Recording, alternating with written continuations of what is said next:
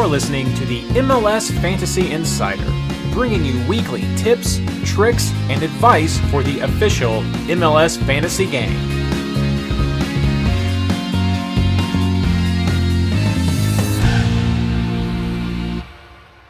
Hello and welcome to episode 30 of the MLS Fantasy Insider, our preview of round 26, the penultimate round of the 2021 fantasy season.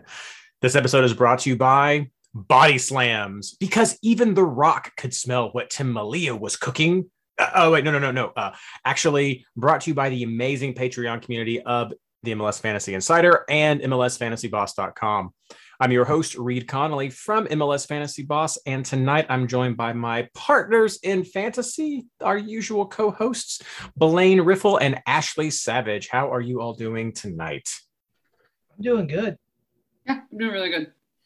Good to have you as well. Uh, so, a fun little thing that happened uh, last week in in our Twitter chats is uh, Ashley sent out a picture of her son at the game and how he was trying to verify that that Blaine was a Sporting Kansas City fan, and he promised not to boo the team because of that. I'm, I, which is fantastic based on what happened and based on the intro. But I told people before we started the show that we weren't going to get too much into that. But yeah, um, body slams, cards, Twitter and MLS is all aflutter with mm-hmm. that. It's not fantasy relevant, uh, except maybe the cards part. So maybe we'll have a, a slight touch on that, but we're not going to dig into that on this episode. But holy cow, holy cow! When when The Rock actually makes a comment about MLS, I'm all about it. Sure, that's good. That's got to be good for the league. I mean, that's exposure. That's right. I'm all about it. Sure. I'm gonna be. I'm going to be a pity party for one second, though, and say when you're promoting something as violent and you're not reprimanding it as violent, you're just here to be all pumped because a celebrity paid attention to your league. I don't love that for player safety. I love The Rock as much as anybody, but I don't like how MLS handled that if Tim Melia walks away with nothing. We shall see. Mm-hmm. for for a different episode, a different show, a different time. Yes, but uh, because we are here to talk about round 26 and uh, what we take it away from from round 25. So let's start out by uh, recapping our scores and some of our takeaways from round 25. Chat, let me know how you all did. And Blaine, how did your team do? Honestly, not terrible considering I captain Zardes. Oof. I'm I'm not in Champions League, so I had I'm I'm kind of playing with some stuff, and I had used my Zardes captain for the year, so I actually got one in because it doesn't look like he's playing the rest of the season. Uh, but I did go with Tati Anarango on the bench, so that was 30 points of my 90 right there. Um, overall, not terrible across the board. I think I fell into a few of the traps that other people did, like uh, Nashville defense. Zimmerman just didn't pick up the bonus points for me. Um, had I gone with Fragapane instead of Zardes, that would have been an extra 10 points as my captain. That would have put me at a flat 100, which I'm not going to uh, uh, moan about making Zardes my captain on the last week I could. It's that time of the season. Um, overall, not a terrible week, all things considered. I'll live with it uh, and just go on from here. And that actually includes, I don't know how I missed it. I plugged him on the show last week and Bravo didn't even play for Portland. I guess he was injured out of nowhere. And so I took an extra did not play and still got a 90 on a Zardes captain. So I think overall I had a good week. If I was in Champions League, I would be really upset with this. But because I'm fighting just to try to stay top 100, I'm I'm okay with this result. And plus you're contractually obligated to captain Zardes at least once. Mm-hmm. That's yeah. That's just a little thing that most of you all probably don't know. It's mm-hmm. uh it's just p- part of blaine's just requirements as a host. That's that's what it is. Ashley. Mine is to captain Brek Shea. um so i had something happen to me this week. You guys know this. We've talked about it. That has never happened to me before where i made changes on my laptop and it didn't save. And when i pulled it up on my phone five different things that i had done once lineups came out um, didn't save. And that before anybody says it wasn't user error, I hit save. I'm not, it's, it's not one of those things I know that I did. I have no idea if my laptop was no longer connected, whatever. My captain pick changed. My striker picks changed. Two of my midfielder picks changed. Um, and those were all because of what I saw in lineups. So I missed out on Arango points. My captain ended up being a wash because I changed my captain from Mukhtar to Gil, and they both got the same amount of points. So I can't complain about that too much. Um, but all in all, I think I lost about 18 points um, in changes that didn't save, but I got an 89, uh, which is not the worst considering all the things that didn't save for me, but still really frustrating because I would have been over 100 um, if everything had saved the way it wanted. And I can't even complain about Captain Zardes, but I did have him. Um, so it was, that's just never happened to me. So it was really frustrating. Um, but it's nice to know, I guess I would have done okay if technology had caught up with me. Yeah, Shannon said her son had the same problem before. So that's a rough, that is definitely a rough break. Seeing some great scores in chat. Uh, 117 is the highest I've seen there. Uh, 113, 111. Yeah, had some fantastic scores. Oh, Patrick made a rookie mistake on his formation and that cost him 10 points. Where was that a couple of weeks ago, Patrick? Where was that a couple of weeks ago? Um, no, as for me, I ended up with 102 points. I was really pleased with uh, with the way everything went down. Uh, thanks, thank you, bench. That's uh, that's where I got a lot of that from. I went with the Mukhtar captain. I did end up going with Gil at the end. Uh, some of that was just based on on the lineup. And uh, Captain Mukhtar, that was fine. Again, I also had Fragapane, which which would have gotten the 11. But if I had been bold and hadn't put him on the bench, I had Higuain on the bench who came away with a 21, which was a nice little bump for me. Uh, I also had DK on the bench. And then I had Willis as as the third guy that swapped in. I also had Gould on the bench, but he did not come in uh, which worked out though. Um, so you know, didn't didn't have a lot of love from Nashville, but not a lot of love to find with clean sheets this mm-hmm. round. So it would have been would have been kind of rough if you were hunting for that. So I got to shout out the guy that lives with me who got 128 points this week. Because of course he does. What was it? Is it the week that I sent you some sort of? Was it this week or last week? No, no, it was because I was like, I'm going to go take Higuain. Is that pretty, Spencer? Spencer hasn't. I think that's a new thing. Did he captain him? Started him. No, he. I, that's that a so little too far for him. Yeah, but no, he he had him. He started him. He didn't even put him on his bench. Um, but yeah, I mean, 120. I, unreal. I'm proud of him. So I'm I'm gonna retroactive. That's if you captained Gutman last week. Mm-hmm. That says Spencer. That's so that's the new thing. That's our new that's that's the fantasy term we've coined this year. If you do something uh, absolutely bananas and it works out, that's so Spencer. That's what it is. Yeah. Right. Right there. Uh, but no, so a lot of great scores. You know, at, at this point, with different people vying for Champions League positions, people vying for overall, people vying for head to heads, it's kind of hard to tell uh, what the good score was. Uh, I was weak rank uh, 711 with a score of 102. So I'm guessing that might have been a little bit below what some people were looking for. I saw some of those 100 teen scores. Maybe that's what you were looking for if you really wanted to advance or, or cut in. But I think if you got 90 or mid 90s and higher, you, you I would have think you would have a good week. Uh, you had a lot of the solid players who came in for you. Maybe you had some good, like I had Wagner on the bench. Maybe you had some good defenders that came through. Mm. Um, so I think people in those those mid 90s up to the the low to mid hundreds, you likely had a, had a good week um, and can be mm. happy with your score. Well, most of the chalk players, I would say, also got double digits this week. Yeah. Um, the frags, the Gil, you know, the, a lot of the the people that you pick up for a reason, but still um, did did well instead of kind of busting out. Not Zimmerman, that got me too, but generally a lot of them hit. And before we get to our takeaways, as was just pointed out in chat, uh, yes, if, if you're listening to this show tonight, if you're listening to this podcast right now or whenever, or tomorrow, whenever you get to it, because I'm going to try to get this up as soon as possible. Game start Tuesday, game start tomorrow, game start today. You listen to this. Like this is this is a quick turnaround. We will touch on this again, but but one game, it's just one game. It is just, just one, one game. game. So if you don't care like about that, right, right, if you don't care about that, but we'll talk about that. But games do start Tuesday, so be be aware. Uh, with that in mind, this is the final episode for takeaways since we only have one round left. Uh, Ashley, what kind of fantasy takeaways do you have from round 25? Well, I know I'm going to get flack for this because of who I support as a club, but what is going on with Portland? Um, this was very surprising to me. I liked Blaine's Bravo pick. Like I thought that had good tread. Obviously he got hurt, but and didn't play at all. But I thought a Portland defender. This I saw a lot of people pick up Steve Clark as a keeper. Um, you know, they got five goals scored on them in two games. They lost a 2 0 lead at home. You didn't see a lot of points out of a lot of their their normal players. I think Yimmi got a 13, and that was it.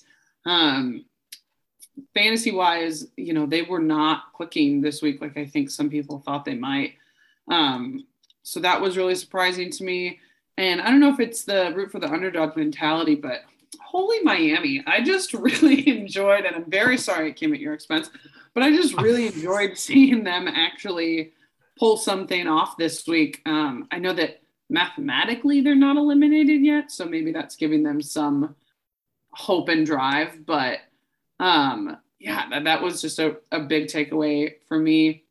And also talked about this with some of my other uh, fantasy counterparts this week. Chicago scoring goals. Barrett getting back on the scoreboard. Did I say wrong? Is it Barrett? Barrett. Thank you. Um, I was just very surprised to see, you know, not just them putting up as many goals as they did, but him getting on the scoreboard twice in one week was surprising. Um, and then, I mean, it's it's too soon to say it in any super positive way, but Chicharito scored some goals. We haven't said that in a yeah. in a hot yeah. minute. I had him. Um, he, he scored a goal a game, and he had a hilarious, you know, dive for a yellow that was very Chicharito to me.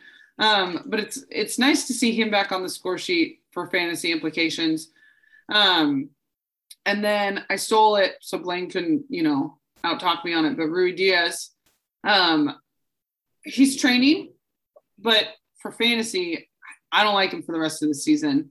Um, I think you might see him next week, but he won't have been in full training for a while. Um, he traveled because he was hurt. So even though he's there, I'm, I'm not super pumped on it. However, Nicolas Lodeiro did travel to LAFC, um, which is a team he tends to enjoy. I think it's a bold pickup, but it's definitely something to pay attention to. Um, without a real striker like Ruidíaz and just Will Bruin and Fredy Montero, I'm interested to see if Nico actually gets on the pitch in time to make a fantasy difference. So Ruby's not there, and that's not fair, but at least mm-hmm. you have the dancing bear. Oh, I gotta submit that. Someone's gotta make that a thing. that's awesome. Uh, uh, Blaine, what kind of takeaways did you have? Yeah, um, I said it kind of last week, and I know it was more private to Ashley, but I was like, I'm not going to expect Ruidíaz back until the playoffs. And I think this week kind of shows it. Everybody was talking about a return on on the in the weekend, play. Sporting, go for the win. Um, he's just now back to full training. I'm expecting cameo roles from him from now until the playoffs.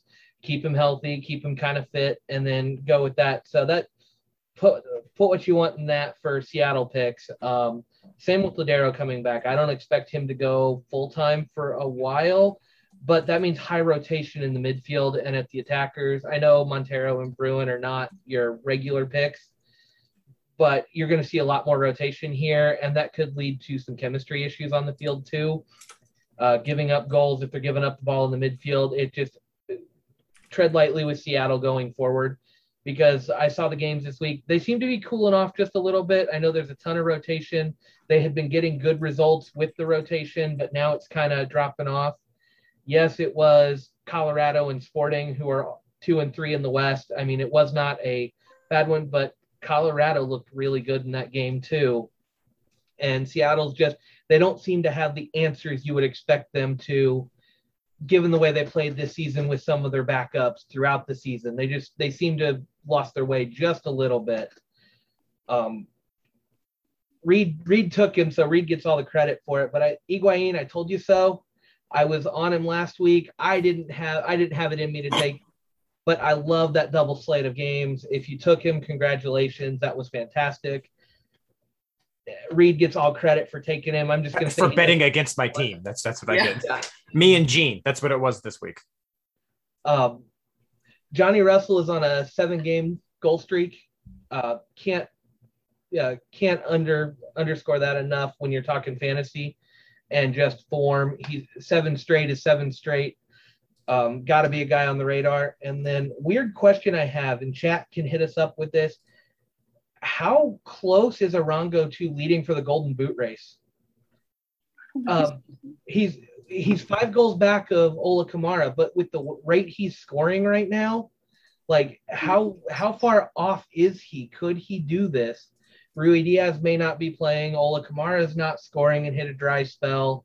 Uh, Sallói hasn't scored a little as much lately. Johnny Russell's coming into form. I mean, could Arango steal it? So we have uh, Ola with 17. Then we have a three way tie with uh, Busco, Ruidíaz, and Sallói with 16. Then Bou and Tati with 15. Then behind him, uh, Chicharito and Kreilach and Mukhtar with 14. Uh, Arango has 12. Yeah, So no, I- he I would need to get a bunch. he's got but look at the way he's been scoring and i say this is a fun question just because can he win the golden boot but if we're talking a guy scoring this much late in the season to make the charge um, i think he's kind of a set and forget type of player for these last two rounds i think you just got to run with them and i jumped on the bandwagon a while ago i actually traded for him in draft right before he started going off which has been huge for me but I, I just I don't want anybody else to miss out on this. I think he's one of those guys you kind of have to take. He's back to the point where uh, Car- um, Vela was at one point. You just kind of have to have him because he's way too much of a chance to go off and get you 15 points a round. And anytime a guy's doing that, you'll take a two or a three every once in a while if it's a 15 most games. That plays into a question from chat who want to know more about what we think about the implosion from DC United. So we haven't been seeing some of that goal pace from Ola. Um, this week, DC is on uh, a double home, so they've got some more chances there. But but what is what's your take on DC for the remainder of the season with a double home game this week and then finishing up everything next week on the road at Toronto? I honestly don't know what's up with them. I Yeah.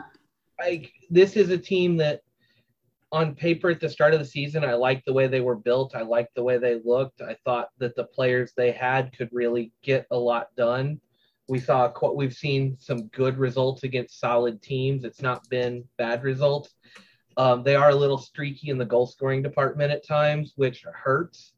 Um, probably a little more streaky than we've than the numbers have led on because when they stop getting penalties, they stop doing quite so well.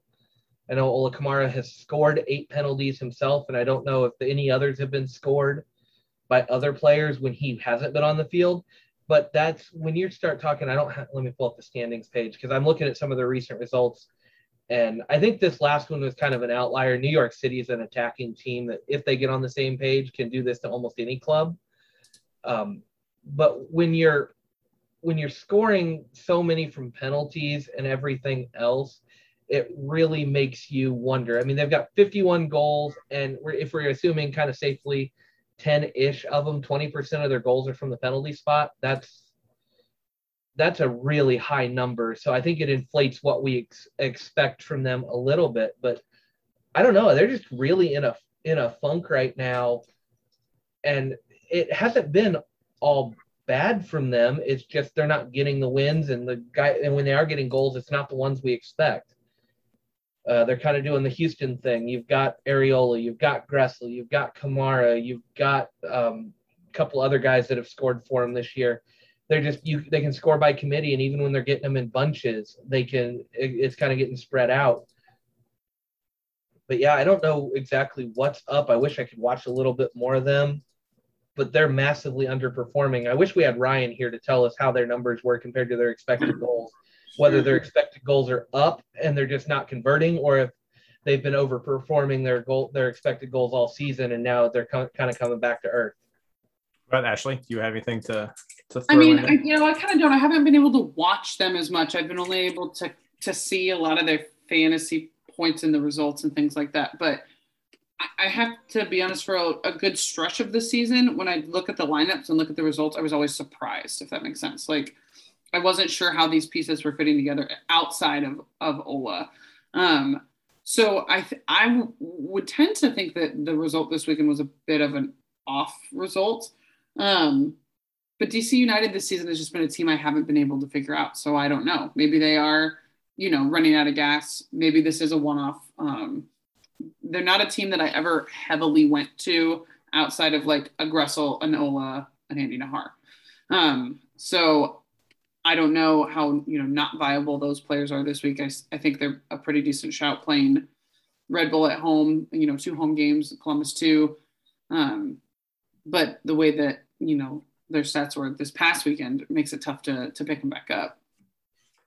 I, I think the the answer is is pretty easy with DC for for me, and it just comes down to injuries. They've they've been a team that's had to deal with a lot of injuries throughout the season. They started the season this way. They still have some people lingering, and uh, I think that's been a big part of it. Uh, the the math is I don't know if it's in their favor. They're just a couple of points behind. They could still make it. So I don't know if they've imploded. I think they've got a hard game this week against Red Bulls. They have some good defensive prowess there. Uh, it's I think it's slowed down for Ola Kamara, but a lot of it I think is just injuries. So I, I, think it's just the way the pendulum swings. They've hit a rough patch, and that game against DC did not, or against uh, New York City did not help. And the game against New England was just tough. That's that's a tough home home game. They're a tough away team. They're supporter shield winners. So New England's a, a tough team. So that's just what it comes down to. So I I, I don't want to say don't read into it too heavily. I'm not targeting a lot of of DC guys myself. Uh, but it, it just is. I think this is what it is with with injuries and um, just some some schedule. Uh, the other takeaways I have before we move on, I want to touch on one thing what Ashley said, uh, and and I think that some people are still sleeping, putting down, underestimate, underestimating, underestimating Vancouver. I, I think that's part of the reason is that they're not this pushover team from the beginning, and Portland saw that. I mean, they they have some skill. It's it's not like they're this hunkered down bunker, zero clean sheet kind of, but they've, they've got some offensive talent. They've got some defensive ability at times. Uh, so they, they have pieces and play. And I don't think you can expect Vancouver to be a pushover as we were and shouldn't for, for the remainder of this, of this season. Uh, then also, as I already mentioned, I know last week, uh, Gene was talking about betting against New York City for everything, going all in with Atlanta and betting against these guys. And I just had a huge laugh uh, seeing those six goals that New York City put up against DC because I was like, Gene, I kept thinking about Gene the whole time. But the fantasy takeaway is Tati had a great score. And that's exactly why we've talked about Tati all this season is these underlying stats are are can be bread and butter. And they're the reason you look to these guys from week in to week out. Yeah. All right. Well, that is enough for our recaps. Let's move on to our housekeeping section and we're going to be mentioning when this round starts.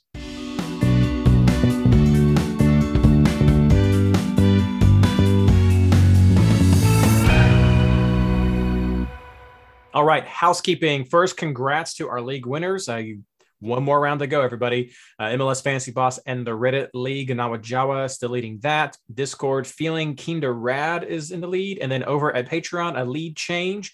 MLS Fantasy Stats, Ryan is back on top right there. Moving over to our head to heads, we are in the playoff period of all the three head to heads that I run. For some reason, I was not able to view the upcoming matches for the Discord playoff, uh, but there should be a, a, semifinal going on right now between the top four teams after last week uh, from the eight. So good luck to you all who are playing. I couldn't view who you were for some reason. Over in the Patreon league, uh, we have uh, a bunch of of uh, Discord of uh, great supporters and names that we've mentioned throughout this year. We have Jason Morris, one of our top supporters, who going is going up against Paul Tomerdal. And uh, that should be a good match. And then Ted Firestone, another longtime supporter of the show, versus Ryan Walker. So good luck to you all as you uh, play to get to that final spot. And then over in the MLS Fantasy Insider Hosts Invitational League, uh, this is coming down to a battle of titans and myself. Uh, but we have Matt Pollard versus me in uh, in this this semifinal round, which Matt will be our guest for the final episode, uh, the final preview episode next week. So that'll be a fun one. But yeah, Matt and I are going head to head in the host invitational, and then Skylar is going head to head with Black and Red. Uh, one of the longtime Discord members, uh, show supporters, uh, former champions. So we've got former champions going head to head right here. So some so like I said, big games in the host invitational, big players, and myself who are all seeing if we can get a spot at at the final. So yeah, that's mean Matt and and Skylar are one and two going into this, so it's uh it's going to be crazy. As I previewed at the top of the show or near the top of the show, the start time for round 26 is Tuesday, October 26th at 10:30 p.m. Eastern Standard Time with LAFC versus Seattle. Now it's important to know that LAFC is a single game week team this week, and Seattle is a double game week team this week. So if you have any shenanigans or a ruse that you're planning on, uh, keep that in mind. But if you want to have players from those two teams, you need to have them set by 10:30 p.m. on Tuesday, which is tomorrow if you're listening tonight, or today if you're listening on Tuesday. And if it's not Tuesday, you still have time to do things with your team, but just not for those guys. So uh, not for LAFC and Seattle. So just be sure you get things sorted out by Tuesday is your best bet.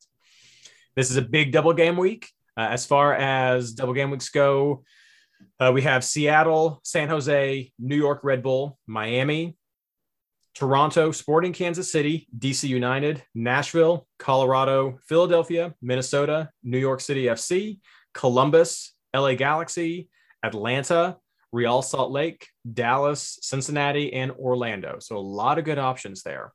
Uh, as far as the double home teams, we have DC United, Atlanta, and Dallas. For your double away teams, you have Colorado, Nashville, San Jose, and LA Galaxy. And then just so we say them, the single game week teams that are left are LAFC, New England, Chicago, Portland, Vancouver, Houston, Austin, and Montreal. If you are looking for switcheroo options, you have a couple different ways to approach this. You can either load up early so you are sure to see a first lineup and have those players be listed as did not play, and you can definitely get your arus going how you want them. So you can look to LAFC if you want to have guaranteed players who are not playing based on seeing the lineup. If you want to wait later so you can preview more scores and maybe get some options of switching some players in, you're probably going to look at Houston because they play the latest in the round, but you may just be just saying whatever by that time. So, but those are your two strategies you can look at. You can go with the early game with LA, you can go the late game with Houston, however you would like to do, or a combination of both. Uh, as far as suspensions and injuries go, I'm going to turn it over to Blaine. And a quick caveat: I might disappear at some point to deal with uh, Baby Rue. Yeah, um, I think first and foremost, I don't know that we've even highlighted on the show yet. Congratulate, congratulations to New England.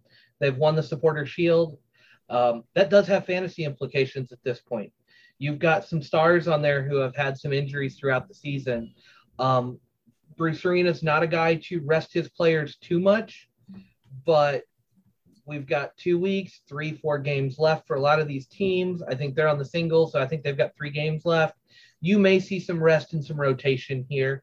You may see guys playing 45, 60 minutes just to stay fresh and then come off um, I could see Gil doing that quite a bit in these last three games. Get him run out there, get him stretch his legs, let him play, and then pull him off. So just watch for that. Don't bank on some of those home run hitters coming out and playing a full 90. Um, it's just we've seen it.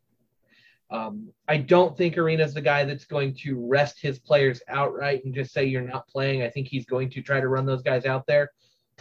But just keep that in mind when you're making your picks uh, especially with them being a single game week option. Um, Discord chat was really quick to point it out tonight. Uh, Vela is no longer on the injury report for LAFC. Um, that changes the complexion of this team, and I don't know if it's good or bad all the time. Uh, we speculated on that at different times throughout the season. Um, if he is healthy and they need to make a playoff push, which they are currently not in the playoff picture, they are three points behind Vancouver in seventh place. Vancouver's in seventh place, and their level on games played, they're ourselves in eighth with uh, with a game in hand, so they could leapfrog it both, of, or they could leapfrog Vancouver. But I mean, LAFC really has to get past two teams here at the end of the season to make it to the playoffs. So you may see a lot more of Vela, or you may not see him at all because the chemistry they've had and the goal scoring run they're on without him right now is insane. Just keep that in mind. He is potentially healthy. Um, we got some yellow card notes in here. Um, Tyler was great to get some of this out to us early today. Um, Joao Paulo is suspended for a game. Uh, looks like we've got Mukhtar, Nathan for San Jose, Araujo, and I'm not. I'm gonna assume that's Atlanta's midfielder, not the LA defender who we never Oh, take. I think it's the LA defender. I'll, Oh, I I'll double check while you're talking. I'm pretty sure these are guys who have served their their yellow Oh, card they served theirs already during their double game week. Okay. Mukhtar Nathan, Araujo, Metner, and Polster already served theirs, so they're safe. Um, may be suspended. Watch for that. He picked up one. Gasper is suspended. Uh, we've got Lucho Acosta, Moreno for Atlanta, and Chofis for San Jose are still on the watch list. Um, uh, Wagner is probably a new addition to the potential yellow card list as well. Um, so keep an eye on those. Those are kind of our warning players that we've got. I don't know if anybody else has picked one up. The notes we have are kind of choppy. And then Cruz for Cincinnati picked up a red on the weekend, so he's out for the next game. And other than that, I think we're all pretty much back to normal. Yeah, and the Wagner one was something that people went back and forth on a lot this week. Is if he was one away or if he was is he at the four where he needs to wait for the good uh, incentive, or is he one away from getting to the four? And I believe the ultimate decision going back through was one of his red cards was a double yellow, I think, or he got a yellow then a red. But th- the math works out, and he is definitely at four, where he is still waiting for that that. Uh, uh, the good I, I just i've just gone blank uh, the good behavior be. incentive there we go so uh, yeah but definitely wagner is is someone who is on watch all right i think that's all. Yeah that's be, be sure to check out the discord channel to see what the latest updates are. You can find that in the pin at the top right ish corner of there. Uh, head over to mlsfantasyboss.com slash discord if you want to check that out. That's the easiest way to become a part of the discord community and have access to a lot of the chat and tips and heads up and the, the weekly poll poll that comes out. It's it's a really great way to be involved and stay up to date. And we'll be going after the season so you can just have friends to chat with as well. Uh, yeah so head over for all of that. Uh, and then also blaine had mentioned the standings. As we mentioned last week i'll put it in the description as well again this week. If you'd like to keeping up with who has a chance of making it and who doesn't is important. And you can head over to mlssoccer.com to see their rankings. You can also head over to the site I like to go to often, which is 538, and you can look for their uh, MLS club soccer predictions, and they will show you just their percentage chances for someone making the playoffs, making the first bye round, making the supporter shield. So you can really kind of maybe even see if you can gain any insights from that as well. But it's it's fun. It's some fun stats and charts and colors and and uh, things to look at and consider when you're picking your players. But enough of that. Let's talk about the actual players who we are looking at for round 26.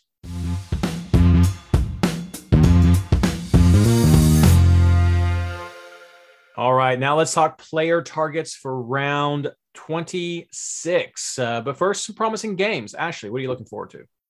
I like both Atlanta games this week. I feel like we've been here before. I feel like we say this every time they have a double home game, but I really do like both of their home games this week. Um, for me, this is kind of a let up on Atlanta. I, I know what we said about Miami scoring goals and stuff, but still to come into Atlanta, I like that matchup. Um, and then I like them playing Toronto, another team that just looks tired and bad to me right now.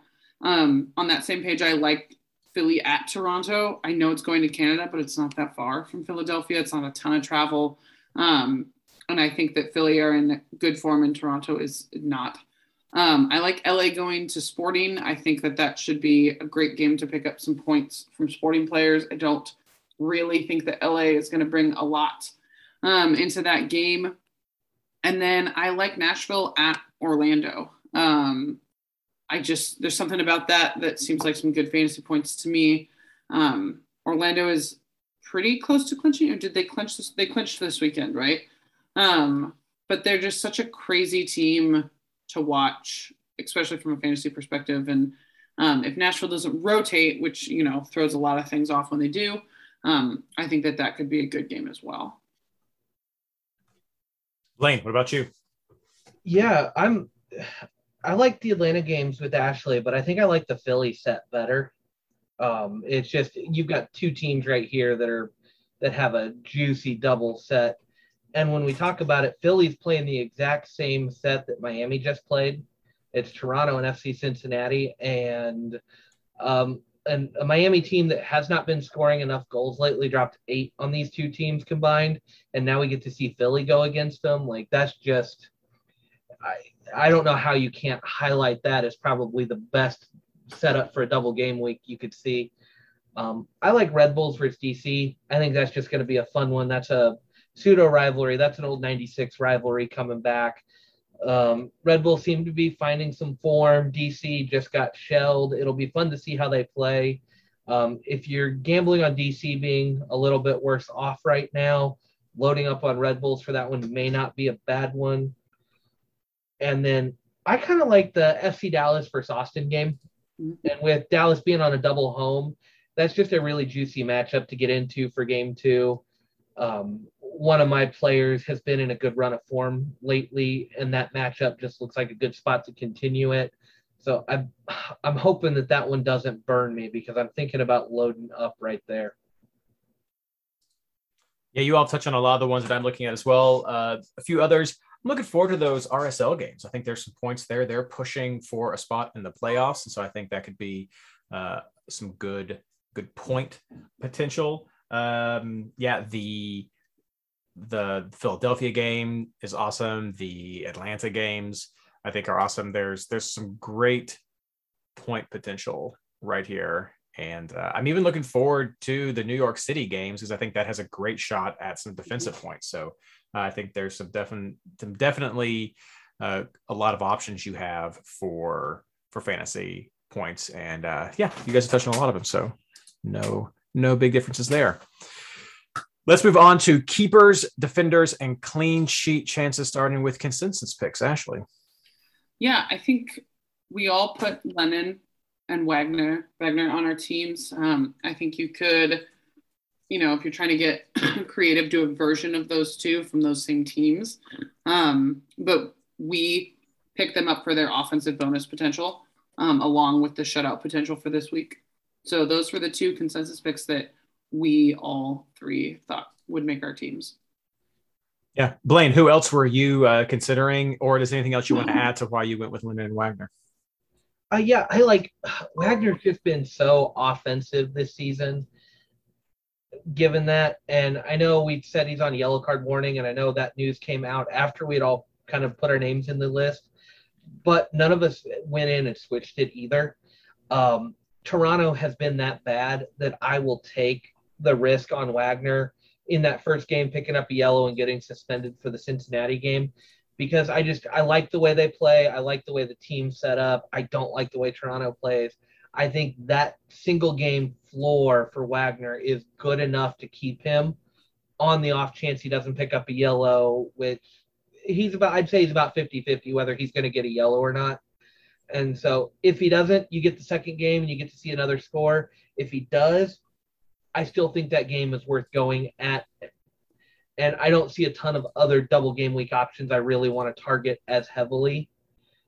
And it, I mean, there you may go safety if you're if you're in Champions League, if you're up there in the points where you want to be, if you're in the prizes, yeah, don't take Wagner. Take somebody like a Fontas, who is going to get you a more consistent points. But if you're trying to make some moves, I think Wagner's got it.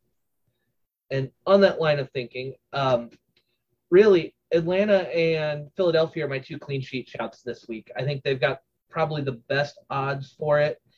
And you're get you're picking up that double game week from both of them. It's they're playing well. They're playing against some of the weaker offenses, um, and I like that. So I'm I'm torn on my goalkeeper pick right now. Um, I'm either going with whoever LAFC runs out, which I think is Blackman right now, or Frei for that Tuesday night game just to see a score. I think you're crazy if you don't do it. You've got a single game on Tuesday. You have to pick one of those goalkeepers. But then you're looking at your primary keeper in the starting role if one of those doesn't get, the, if your pick doesn't get the clean sheet. And I'm torn on Guzan and Blake at this point. I think I like Atlanta's clean sheet shouts better, but I'm also curious if I want to double up on the Atlanta attack, meaning I don't take Guzan because I do have Lennon and I don't think I'm dropping Lennon. I think I, I think he's probably one of the better defenders to have for offensive potential. So I'm re- I'm kind of leaning towards Guzan as the better keeper, but it may end up being Blake just because I want that extra Atlanta attacker at the final moment. But I think you're fine with either one of those. And then my third defender, because I'm I'm running two scrubs, is Hollingshead. He's back to the Hollingshead we used to love that was a defender playing out of position and racking up offensive bonus points. He scored a couple of goals lately. I just think he's back, and that Austin matchup is just a great one for him to get forward and really get involved. So, if I had to be pressed to say my best group, it's going to be Guzan, Lennon, Hollingshead, and Wagner this week. Just to sum up who I've got, but there is some room for flexibility depending on what you're at, or if you want to double up on Atlanta attackers. Now, let's point out in chat that uh, Andre Blake does have a red dot in his name. Uh, I I do not know why he has that red dot in his name, so that's definitely one to keep to keep an eye on uh, if that is is something that you're interested in. Patrick just said the uh, he's available. The app is always behind. Um, he plays for Jamaica, so he does do some of the international, and they don't always get those updated in time. Ah, is that still from from the Jamaica game? Jeez, I don't know. They're they're always slow. At Skylar. That's all I got to say. Just at Skylar. Uh, all right, Ashley, who about you? Yeah, um, I'm considering a keeper this week, but I, I re- just kind of said the same thing when we all talked. I might just start a keeper, um, but I'm struggling with, and I know it'll sound like I'm jumping ahead, but this is my reason why. I'm struggling with which keeper between Guzan, Sean Johnson, and Philly. I, I also assumed it was Blake. I ignored the red dot um, because I want three field players from both of those teams, all three of those teams. Um, so I'd like to double up on middies and have Lennon from Atlanta. I want Priz, Wagner and Montero from Philly. I want Tati Chanot and Maxi for NYCFC. So it's going to come down to who I start is going to come down to which field player I feel like I can part with.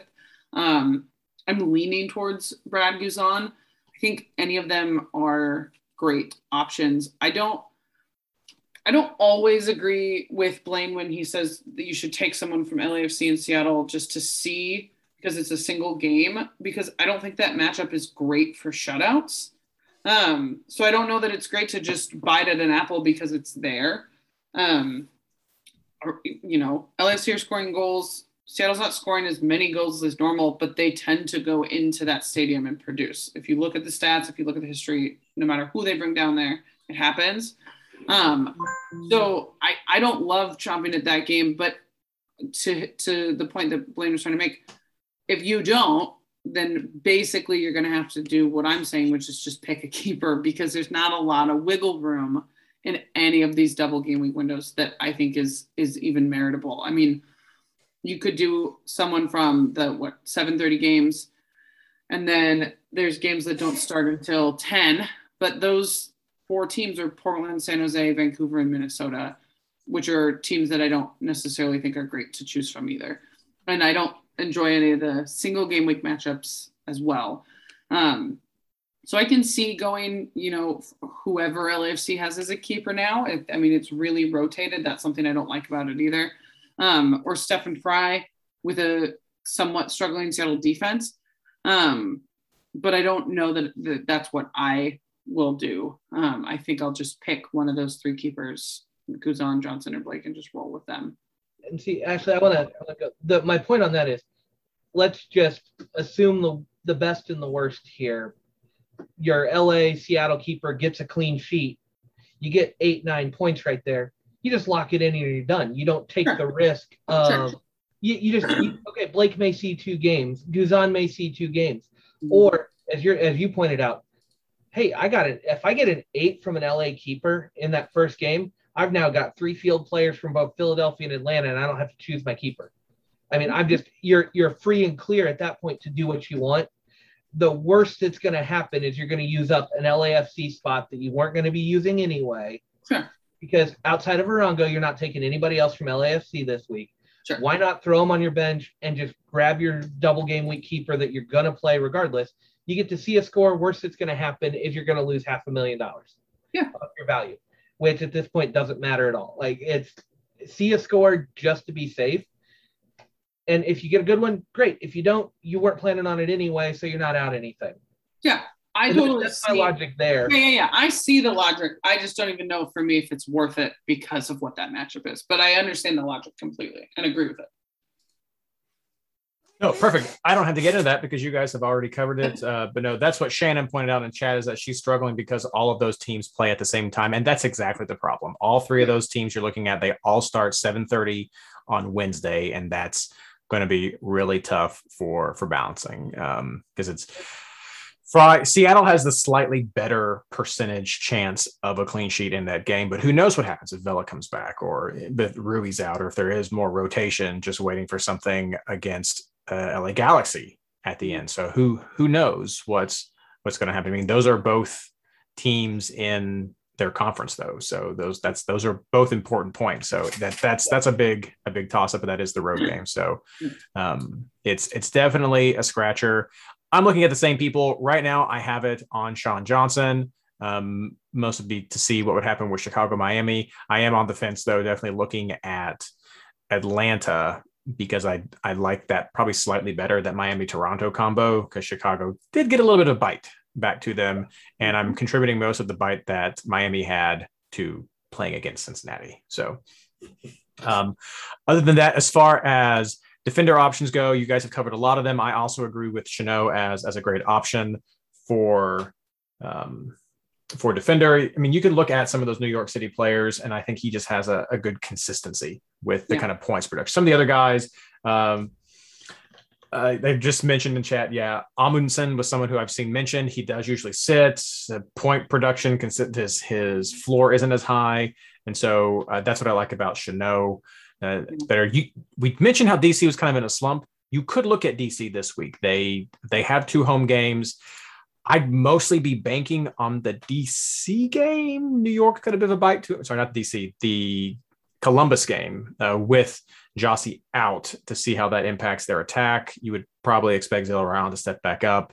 Uh, New York Red Bulls have shown they can score as well. So I'm a little hesitant with that, but you could look for for a DC player. There's been some rotation there as well. So you just want to check and see who's starting. That would probably be more like my fourth or fifth defender team to look to.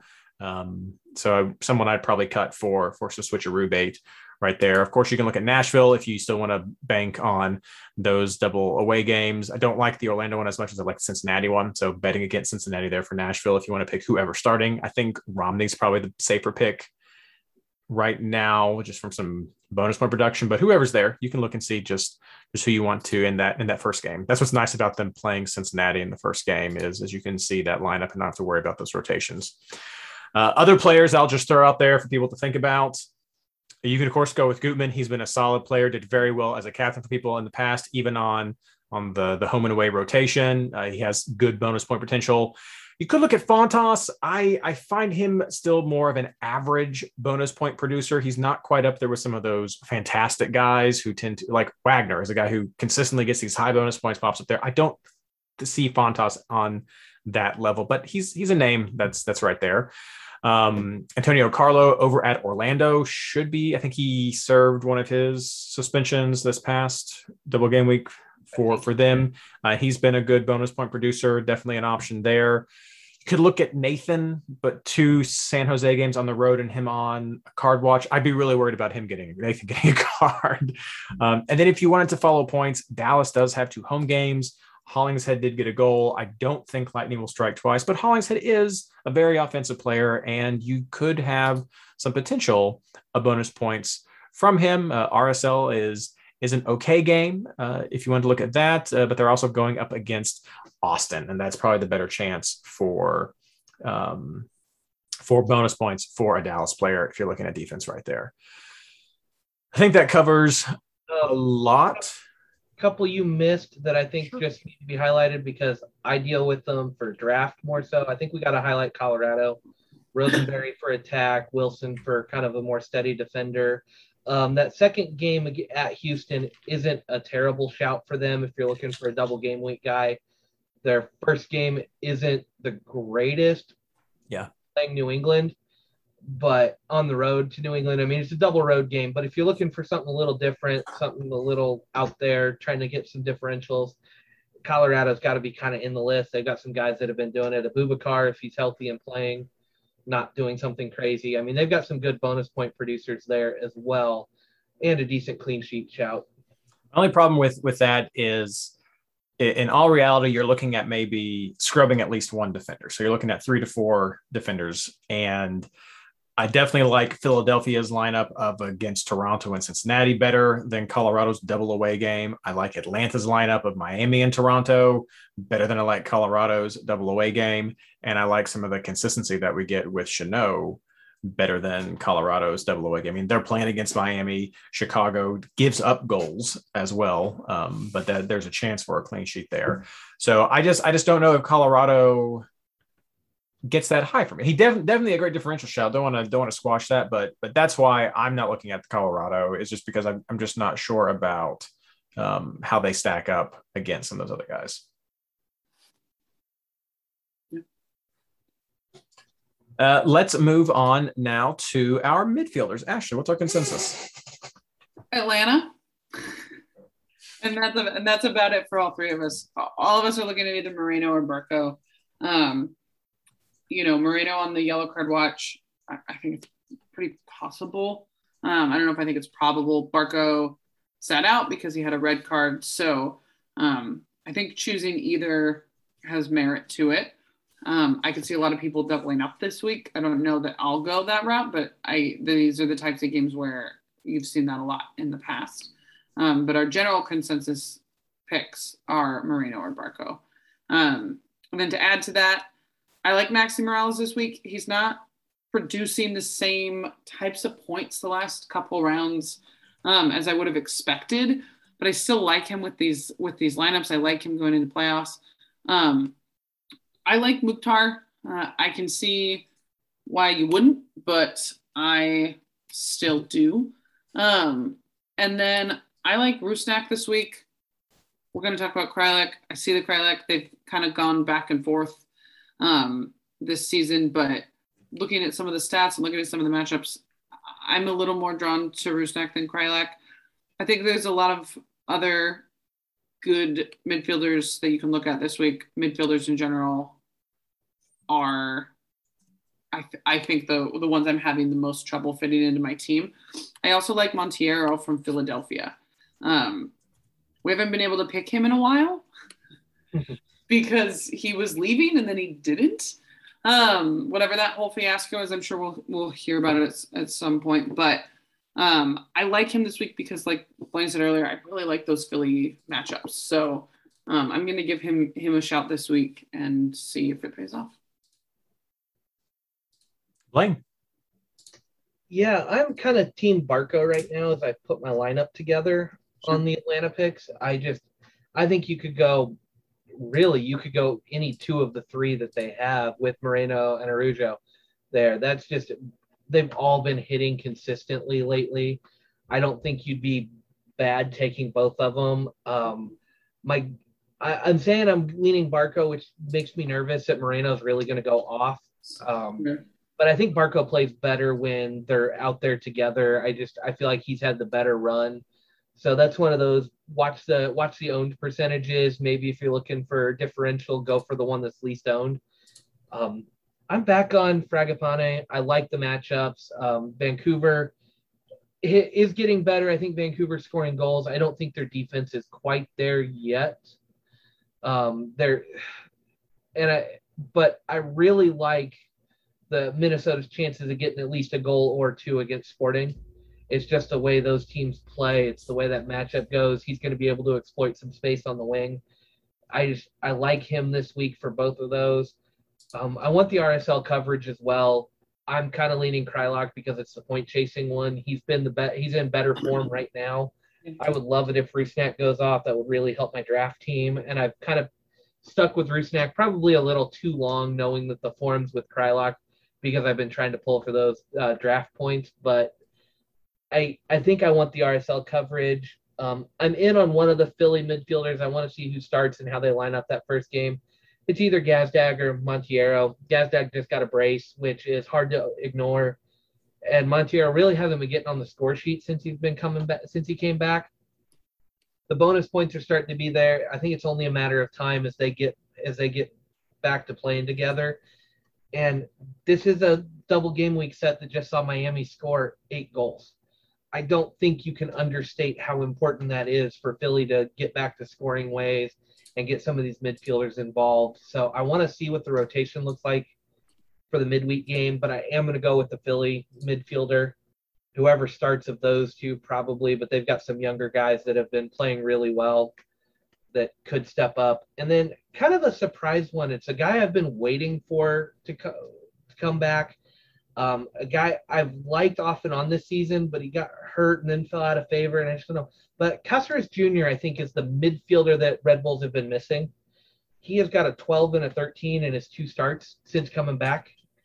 Um, huge potential. I love the matchups this week. I just I think this is one of those chances where he could really step up and shine. Montreal's defense is good most of the time, but I, I like the way the team's playing. Red Bulls look much better in attack with him out there.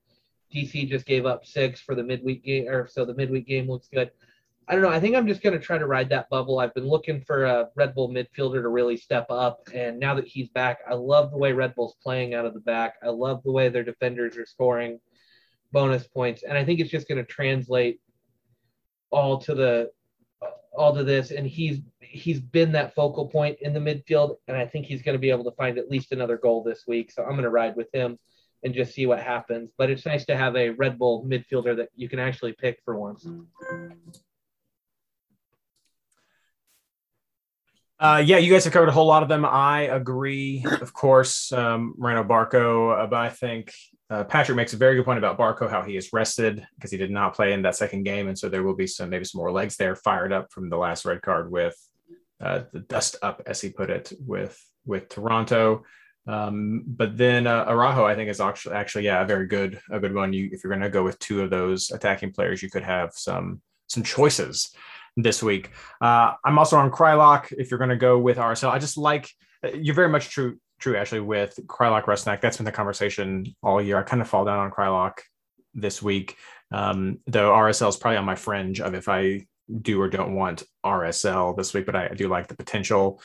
Uh, saw Gressel mentioned in chat. Yeah, I like him as an option. He's he's done really well with with assists this this season. Could have some potential this week as well. Uh, other players, Monteiro, I'm, I'm on the fence with. I will probably go with him just because of the matchup, but he's his ceiling's been a little weird since he's come back. Uh, but but I do like that. I think we have to talk about Colorado at this point. Uh, Price is always a guy who seems to have a decent floor, but is he is he out or was he out last week? There was something with Price. I think he served he served the yellow card suspension. Served it. Okay. Um, you can look at him. I don't know. I or your or other Colorado midfielder options. Perhaps you want that, but you can kind of copy and paste what I said about defenders. I think there's some other guys I like better, but I'll throw them out there as an option because they they they can produce. Uh, I'm not quite sure about the New York City midfielders. They tend to share points and score around, and Maxi's been a little hot and cold as well. So I I could see myself not necessarily needing uh, or feeling like I need a New York City midfielder, especially if I go with Tati as a forward. I think I think that would be uh, yes, Tyler from chat. He who shall not be named. no, I don't have anything wrong with saying Barrios. I just don't pick Barrios. Uh, but yeah, I don't know if I would feel like I need a New York City midfielder if I have Tati as that coverage uh, for those guys. So I, I like a lot of the midfielders. There's there's some some solid options. I think that's some place where you could make a concession. Um, to go with some more variety if you would like. And I think just because we have to mention it, because what's the show if we don't mention it, is a single game week Gil worth it at home against Colorado? It depends on the lineup, right? Like Bruce Arena, Bruce Arena doesn't care about your fantasy team. So when they subbed in Orlando, it's the New England fantasy points that we're used to. But depending on who they start against an out of conference Colorado, no, right? Like, and I'm not just saying if he doesn't start. I'm saying like if Bou and Buksa don't start, or Bou or Buksa don't start, is it worth it? Here, here's my thing. They clinched the Shield. And I know we don't shouldn't put too much stats in this, but Nashville's leading the league in clean sheets with 13. Right behind them is Colorado with 12. Colorado, and this is why I shouted him even as a road defense. They are still one of the stronger defenses in the league, even on the road. I, if New England was on a double, I would say yeah, you could take them, but I I wouldn't trust New England playing against Colorado with the potential for rotation. I just I can't do it. I can't take Gil. And really, I don't see any single game week options I really mm-hmm. like this week. I think the two bites at the apple is worth so much more because there's not the, the names we've been going with are playing doubles. I don't see any singles. And Gil's numbers have been good. I'm not gonna I'm not gonna trash Gil for not playing well, but Gil's numbers aren't the early season MVP numbers that we got used to seeing. Mm-hmm. He's hitting double digits. I'm pulling him up right now. He's hitting double digits. He got a 13 and a 14 lately, but he's also got a five and a seven in there with an 11. I mean, he's hitting those double digits, but we're not seeing the 15s, the 18s, the consistent 10s yeah. that we want. He's been up and down a little bit since coming back. Or no, sorry, I'm on the wrong part of the schedule. Yeah. Oh, he's only got one double digit in the last like five weeks. It's I was looking at before the injury. Yeah. Since then, he's not hitting those double digits. He's not doing Gil things. I think he's still great. But I mean, even his 10's got a goal in it. So I mean, he only got five. It's just Gil's not the Gil he was before the injury. I, I don't want to say he's cooling off. I just think it's a little bit conservative. He hasn't played quite the same minutes. Just protecting him. We should see him back in the playoffs, but I wouldn't I wouldn't trust a Gil against a good defense like that. I think the only other shout you could possibly have for a single game week midfielder might be Yimmi. Um, he's probably been the most consistent there. Uh, they are playing against San Jose, which has struggled at times. So if you were doing the weird keeper thing we were talking about, you might look at Portland this week potentially as a late keeper, but I don't like it. I don't like it at all. But if, if we're looking at a single game week person, I, I think we had to talk about Gil. I agree everything you say about not not wanting that, and I'm a little turning around on Colorado as far as maybe they would be my fifth player for D instead of DC, um, based on that lineup 100. Uh, But I think also if you wanted a single game week player, which I, I don't think he would make my cut at all, um, yeah. based on the other quality we have. But I think Yimmi would be one of the other names that I would at least mention of if we're talking single game week people.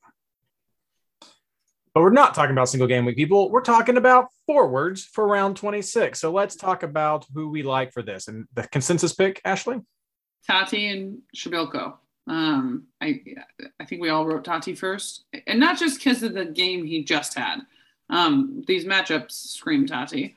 Um, and then, like we've already said a couple times, the Philly matchups, their games this weekend look good. Um, the only striker they, I feel like, have hardly ever had, and at least I've had this season, is Priz. Um, so those are our two consensus picks, and then Blaine and I will fight about the third one. Oh yeah. uh, my third one in my roster right now is Johnny Russell. Um, seven straight goals in seven straight games. Um, matchups that are favorable to them. I don't trust the LA defense that much. Um, Minnesota, it's at Minnesota. That's a tough game, but this is one that's seen a lot of goals lately. These this gets really heated. This is a prime matchup for Russell to really make something happen. I think when you're dealing with it right now, seven straight games with the goal puts Russell on top of the Russell versus Sallói debate for now. Sallói has cooled off a little bit. He also went and did internationals and then came back and rested after that. Maybe picked up a slight knock in training just from all the extra stuff going on. So a little bit there. But if you want to go for a single game week guy, this is your spot to grab a single game week guy. And Arango versus a potentially rotating Seattle team. Um, defense in the midweeks is always a little interesting with Seattle. Paulo is out. So we'll have to see what's going on there. Like Arango's your single game week guy if you want one this week. That's your option to take. And it's mostly because he's been in form and you can throw him on your bench with the first game, see the score, and if you don't like it, you can pivot to something else. It's really easy to make it work. Well, and they're fighting for playoffs too. Not to not to cut you off, but right now their LAFC's below the line for the first time in franchise history. So you know, they're gonna throw everything they have at it for sure. I'm going to throw out uh, some names real quick because I got to go help. Uh, my wife just texted me and said our baby is stronger than me and has a death Oh. wish, so he's probably trying to crawl off the bed. Uh, I like Tati. I like Przybylko. I like Russell. Uh, I really wanted some Sporting Kansas City coverage this week, and I think Russell has some of the consistency that I want. Uh, also, at Kamara. Not sure. Dallas, maybe. Uh, not sure about their consistency. Uh, Josef Martínez. I'm worried about his consistency as well. And Dike's name I threw out there. I kind of thought about him, but I just I don't know about those. I like these other matchups better, but I do like those guys. Uh, and so I'm going to bounce you all keep going. And if uh, that's all that I end up being able to do for tonight, uh, just so everyone knows, good luck as always. Um, And then actually, right before you jump in, one Yeah. last name, one last name that I'm going to throw out there is kind of my other one to fill Reed's spot too. Is I think you could go with Klamala as a safe option this week as well. DC and then Montreal at home. I think those are good ones. Klamala has been playing well lately. He's on PKs. He's he's had a good scoring consistency to him. sure. So two games, I expect a goal somewhere in those two games. And I'm not seeing a ton of double goal guys or two scoring action guys this week. I'm really struggling behind Tati and Przybylko and maybe Russell. I'm struggling to find where two goals are coming from. And that's where my Russell pick is into. He's just been so consistent on one and maybe an assist if they really get it going. So I think Klamala is definitely in play this week. He's usually only a one scoring action guy but I think that's the best you're going to get. So you're going to take the best chances you have for a single scoring or a single scoring action guy. Yeah. And so I that's mean- why I'm here. Uh, so the, the players that I like to pick out of my team are Tati Priz, and then I'm looking at Ferreira for Dallas. I just liked them this weekend. Um, they seem to really click even without Pepi, which was interesting. Um, I'm not, I'm not not gonna take Johnny Russell, but every game he's scored in in all of his seven, it's just a goal in minutes, and he's only gotten more than seven points in two of those last seven games. So for me, and a lot of it's because of the players around him. So he's not always the only one scoring. I feel like Sporting spreads the rel- the wealth really well. Um, and without Pulido and without Sallói, I think most goals are going to come through him. Um, but I'm not super sold on it. I, I like Dallas is out of the playoffs. They have nothing to lose. Um, so I, I, I'm inclined to like this. This is a bench spot for me too. This isn't someone I'm starting. Um, I like Reed's shout for Dike. Uh, I don't know what to make of, of Orlando. I, I am interested in Ola Kamara. Um, but again, I'm I don't know what to make of what happened to DC this past weekend and how seriously to take that. But I think Ola is a is a good look as well. And then if you want to throw a differential out there, um, with a home game against Orlando and then going to DC, who may or may not be leaking goals, we're not totally sure. Berry for Columbus is who will play with Zardes hurt, and that kid has put in goals when he's been starting. Um, he's no one's first pick. I think even just calling him a differential is a reach. Um, but uh, we haven't given Columbus any coverage this week, which is just because they've been inconsistent. It's not necessarily like a knock on us, but um, he's who's going to play. I, I would, I'm assuming, um, with with Zardes out. It's not something I want to touch, but I think if you're trying to do something kind of crazy, I think that that's an interesting team to go to for strikers and maybe for middies too. Yeah. Um, but yeah, again, You it's not. it- Go ahead. you, you said his name, and I just I can't do Dike. Sure. I, I just yeah. Columbus. Well, it's not even that he burned me. I like. I'd love to see him do well, but Columbus has been getting their defenders back. Wormgoor's been starting. Mhm. Their Wormcore and Mensah is a formidable pair. That's Big a road game. Yep. The wingbacks don't really matter in that squad quite as much. They rotate those guys anyway. I don't like that. And then you're talking about Nashville. Yeah, Two other If- formidable center backs. Yeah. If they don't Nashville's rotate. leading the league. Nashville's leading the league in clean sheets this year. They're Yeah. getting them on the road almost more than at home. Sure. Like at home, they press a little bit more. On the road, they just bunker and they say, if you can't beat us, we only need to poach a goal and we're done. yeah. Like, Well, the only thing, the only counter to that, I would say, I completely agree with you about Nashville, but they rotated their second game of this last double game week significantly. So if you put big strong Daryl Dike up against two rotated center backs and a rotated defense. I think that's the only game worth looking at, but that's the second game. So yeah, yeah it's not even worth waiting for, if that makes sense. But yeah, I just I can't I can't endorse Dike and I can't hmm. I know Reed put him on his list as a guy to talk about, but I don't think that's a helpful shout out at that point. I would sure. I would rather go Bill Bruin than he's gonna play than than Dike this week. I just I don't sure. trust it enough. I wish I Reed was here to hear you say that. Yeah, and I know chat's talking about him Um, because you said Ferreira, which I love that shout. I know somebody else is talking about do we go Ferreira, do we go Obrian? Um, I'm Pepi came in off the bench. There's rumor of a potential injury. Maybe transfer stuff is going there, and they just wanted to cameo him and keep him fresh if they keep him. Yeah. I don't know what's up, but I'm going to say proceed with caution with Pepi. Yes, uh, definitely. Any day now, there could be news of a transfer break. Yep. I don't know if all the leagues are shut down where they can't transfer, but if they're keeping him healthy for a transfer and only trying to keep his fitness up by playing him a little bit, just watch out for that. Yeah. Maybe it was a fluke. If you see him start the start the RSL game on Wednesday and you want to go with him, like absolutely go with him. I'm not gonna I'm not gonna bag on Pepi. He's been mm-hmm. solid. Yep, America's striker. Yeah, I do think Dallas is a little bit of scoring by committee. Some weeks it's Ferreira, some weeks it's makes it Jara. Sometimes it's Jara off the bench. Like we just, I don't. There seems like there's a brace in every game, but you can't pick who it is. Sure. So I say proceed with caution with Dallas in general. Sure. But especially with Pepi because there is some rotation and some rest issues there going on. Yep. Uh, um, saying Pepi may have had a cut on his foot that kept him out, so we'll just have to see. Okay.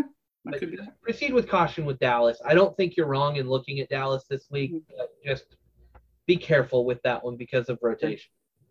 We all we have left really to talk about is captains. We we didn't have a ton of switcher options. I feel like we kind of covered that in the in the body of things. But um, I'll go first because I typed something out. I, am I'm, I'm captaining Barco or Moreno this week. Um, I'm leaning towards Barco uh, as well for my Atlanta midfielder. Um, I think there's some other good captain shouts. Um, I think Tati's is an interesting captain shout. Um, I, you know, I'm not, I don't know if I think Kreilach is, has a lot of legs to it. Um, we do tend to talk about middies when we talk about captains, but um, I'm definitely leaning leaning towards towards Barco um, or an Atlanta midfielder um, as my captain choice for this week.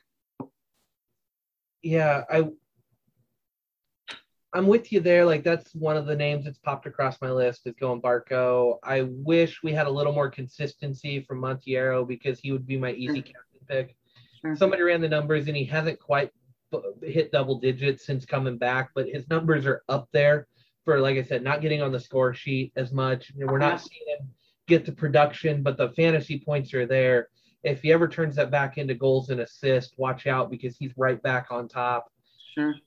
I just and this could be the week he does it. That's what's giving me pause. Like part of me just wants to go Monteiro full bore and just let it go. Um, I think Tati's probably my forward shout. Just if you're trying to make up ground, if you need to make some moves, you're looking for big scores and you're going to gamble on a forward.